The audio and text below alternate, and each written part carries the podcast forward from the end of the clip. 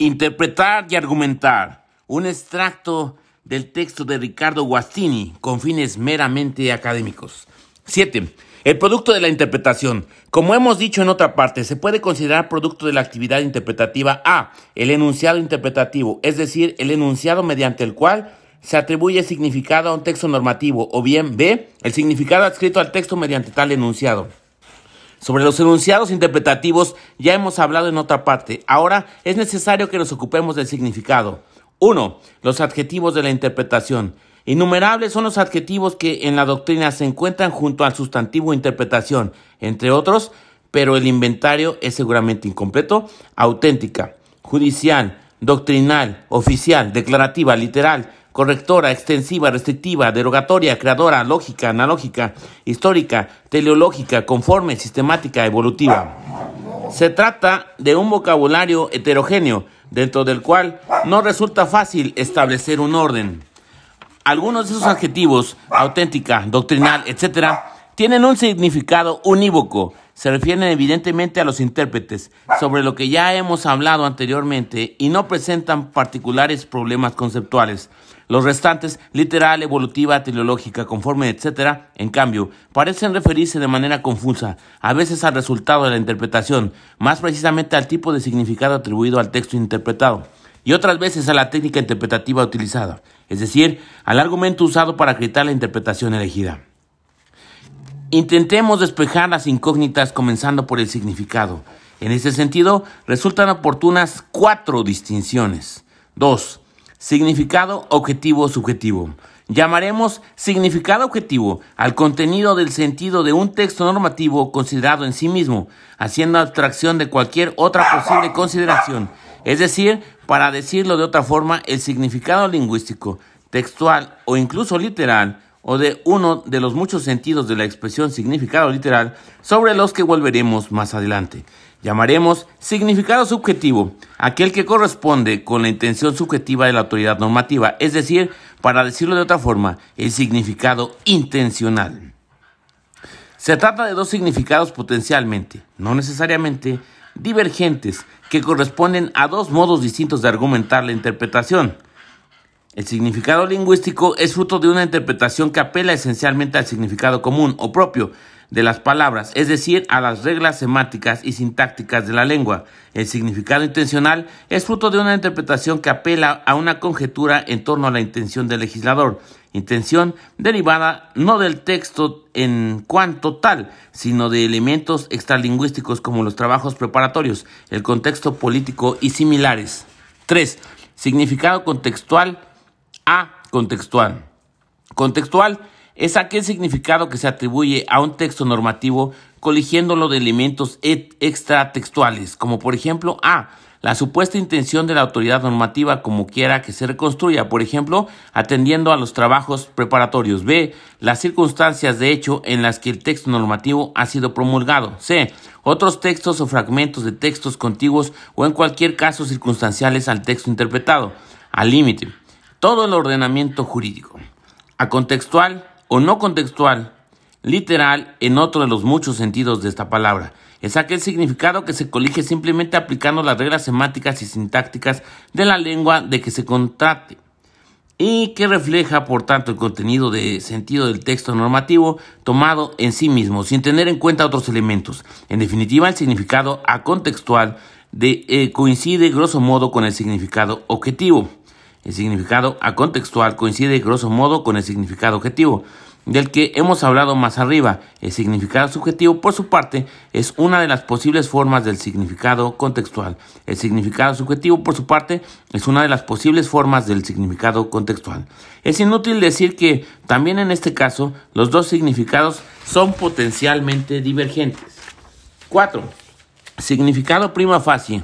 Todo considerado. Significado prima facie, a primera vista, es aquel que resulta de la comprensión inmediata y reflexiva del texto normativo, a la luz de los usos lingüísticos comunes, es decir, de las reglas sintácticas y semánticas de la lengua. De nuevo, significado literal en uno de los sentidos de esta palabra, significado todo considerado, all considered, eh, como se dice a veces, o también significado post es el resultado de la problematización del significado prima facie, toda vez que éste resulte por alguna razón oscuro o insatisfactorio y de una reflexión ulterior. También en este caso se trata de dos significados potencialmente, pero no necesariamente divergentes, no necesariamente ya que puede suceder que la reflexión induzca a descartar el significado prima facie, pero puede suceder también que induzca en cambio a confirmarlo. 5. Significado originario actual. Significado originario es aquel significado que un texto normativo tiene o tenía al momento de su entrada en vigor.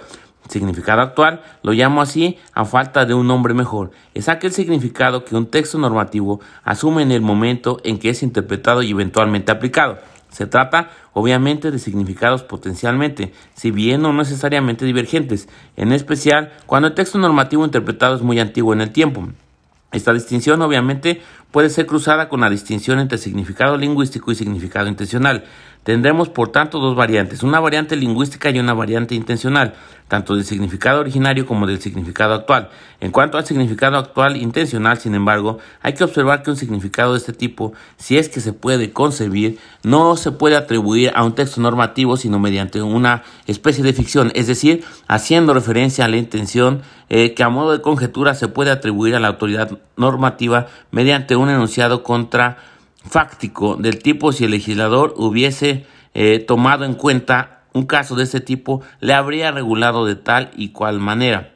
Si hubiese legislado en las circunstancias presentes, había dispuesto tal y tal cosa. 6. Interpretación literal. Como se desprende de todo lo que he estado diciendo, la expresión interpretación literal no tiene en el uso común un significado unívoco. Por interpretación literal se puede entender fundamentalmente tres cosas bastante distintas. Uno, en un primer sentido, por interpretación literal se puede entender una interpretación prima facie. Así entendida, la interpretación literal se contrapone, obviamente, a la interpretación todo considerado.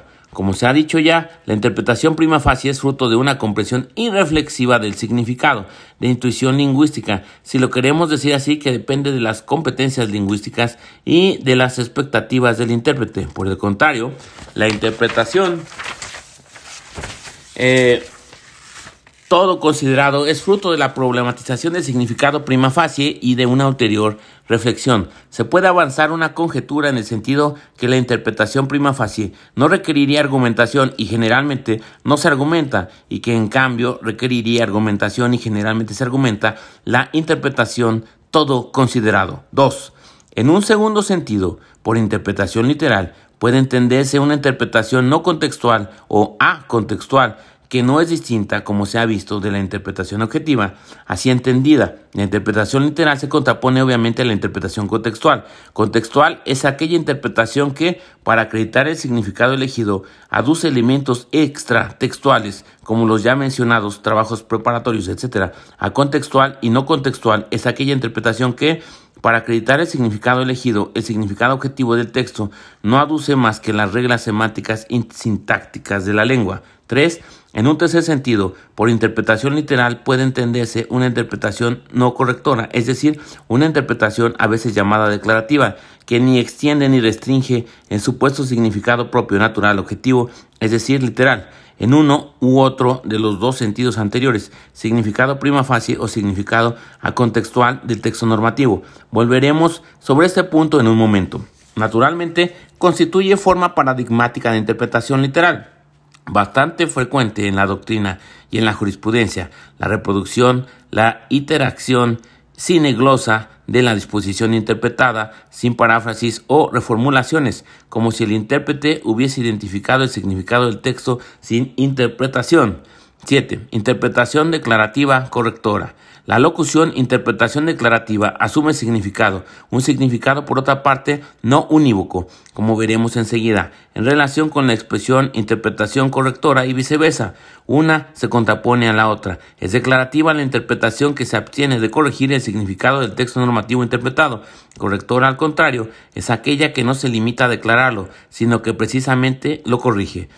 El uso de estas expresiones parece presuponer la teoría cognoscitiva eh, de la interpretación, es decir, aquella teoría según la cual los textos normativos incorporan un significado intrínseco preconstituido. Eh, es decir, aquella teoría según la cual los textos normativos incorporan un significado intrínseco preconstituido respecto a la interpretación, susceptible de conocimiento de manera que la interpretación consiste precisamente en constatarlo.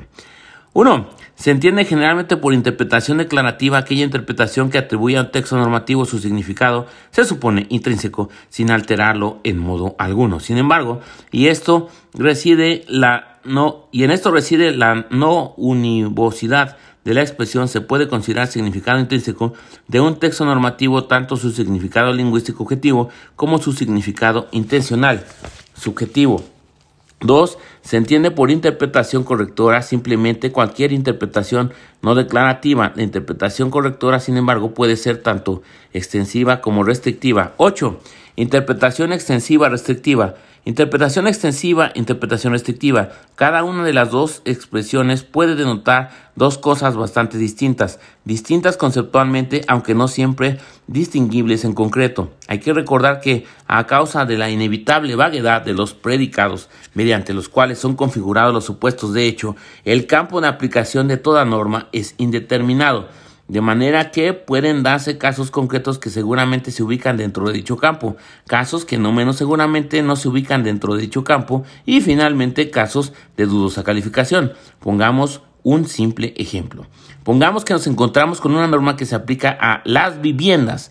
Supongamos además que hemos convenido que el vocablo vivienda denota el apartamento en el que uno vive y se entiende por tanto sin lugar a dudas al dormitorio y a la cocina no comprende seguramente la oficina en la que uno trabaja. Es dudoso si se aplica al sótano eventualmente anexo a un departamento. Ahora bien, 1. En un primer sentido, podríamos decir estricto, constituye A. Interpretación extensiva, aquella que aplica la norma en cuestión también al sótano. B. Interpretación restrictiva, aquella que no aplica la norma al sótano. 2. En un segundo sentido, digamos lato, constituye A. Interpretación extensiva o más precisamente aplicación analógica, aquella que aplica la norma también a la oficina. B. Interpretación restrictiva, aquella que no aplica la norma a todo el apartamento, sino que excluye, supongamos, la cocina. La diferencia entre los dos tipos de interpretación extensiva está en lo siguiente. La interpretación del primer tipo reduce la indeterminación la zona de penumbra de la norma extendiendo el campo de aplicación también a los casos dudosos. La interpretación del segundo tipo, por el contrario, produce una norma nueva con el auxilio del argumento analógico, la pretendida semejanza, a la luz de una supuesta ratio legis entre apartamento y oficina.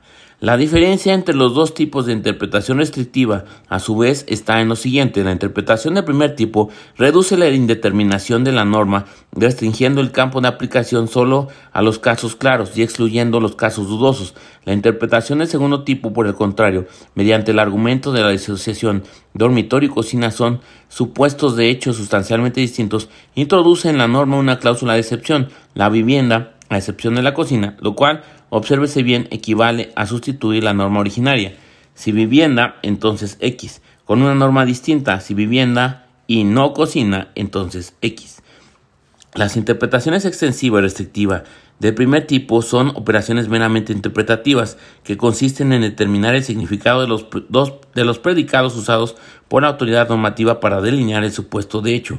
Las interpretaciones extensiva y restrictiva de segundo tipo son más bien operaciones constructivas de construcción jurídica que consisten respectivamente en formular una norma nueva, no expresada, interpretación extensiva, y en formular una excepción no expresada, en otras palabras, como he dicho ya, en sustituir una norma por otra, interpretación restrictiva. 9. Interpretación originalista evolutiva. Se llama originalista a la interpretación que atribuye a un texto normativo su significado originario. Se pueden distinguir dos versiones. A una versión lingüística que atribuye a un texto el significado lingüístico originario o histórico, es decir, aquel que tenían las palabras en el momento en el que el texto se promulgó. B. Una versión intencionalista que atribuye a un texto el sentido originariamente querido por la autoridad normativa. 2. Llamaremos por el contrario evolutiva a la interpretación que atribuye a un texto su significado actual, si discordante del original. más en general. Sin embargo, se llama evolutiva a toda interpretación que atribuya a un texto normativo un significado nuevo, distinto del significado usual o consolidado. Eh, la interpretación evolutiva es fruto de la adaptación de viejas o relativamente viejas leyes o constituciones a situaciones nuevas, no previstas por el legislador histórico o por los padres constituyentes. Para comprender los distintos eh, que pueden ser los resultados de la interpretación originalista y respectivamente evolutiva, tómese este simple ejemplo. La octava enmienda, 1900, 1791, perdón, de la Constitución de los Estados Unidos prohíbe que se inflinjan penas crueles e inusuales. Es obvio que hoy en día son inusuales y son sentidas como crueles. Sanciones penales que en 1791 no eran tales. Por ejemplo, la pena de muerte. Por lo que la disposición mencionada prohíbe la pena de muerte si se le interpreta de manera evolutiva, la consciente si se le interpreta de manera originalista por lo que la disposición mencionada prohíbe la pena de muerte si se le interpreta de manera evolutiva, pero la consciente si se le interpreta de manera originalista. Y bueno, pues entonces ya nada más a manera de resumen tenemos siete el producto de la interpretación, uno los adjetivos de la interpretación, dos significados objetivo, subjetivo, tres significado contextual a contextual. Eh, 4. Significado prima facie, todo considerado. 5. Significado originario actual. 6. Interpretación literal. 7. Interpretación declarativa correctora. 8. Interpretación extensiva restrictiva. Y finalmente 9. Interpretación originalista evolutiva.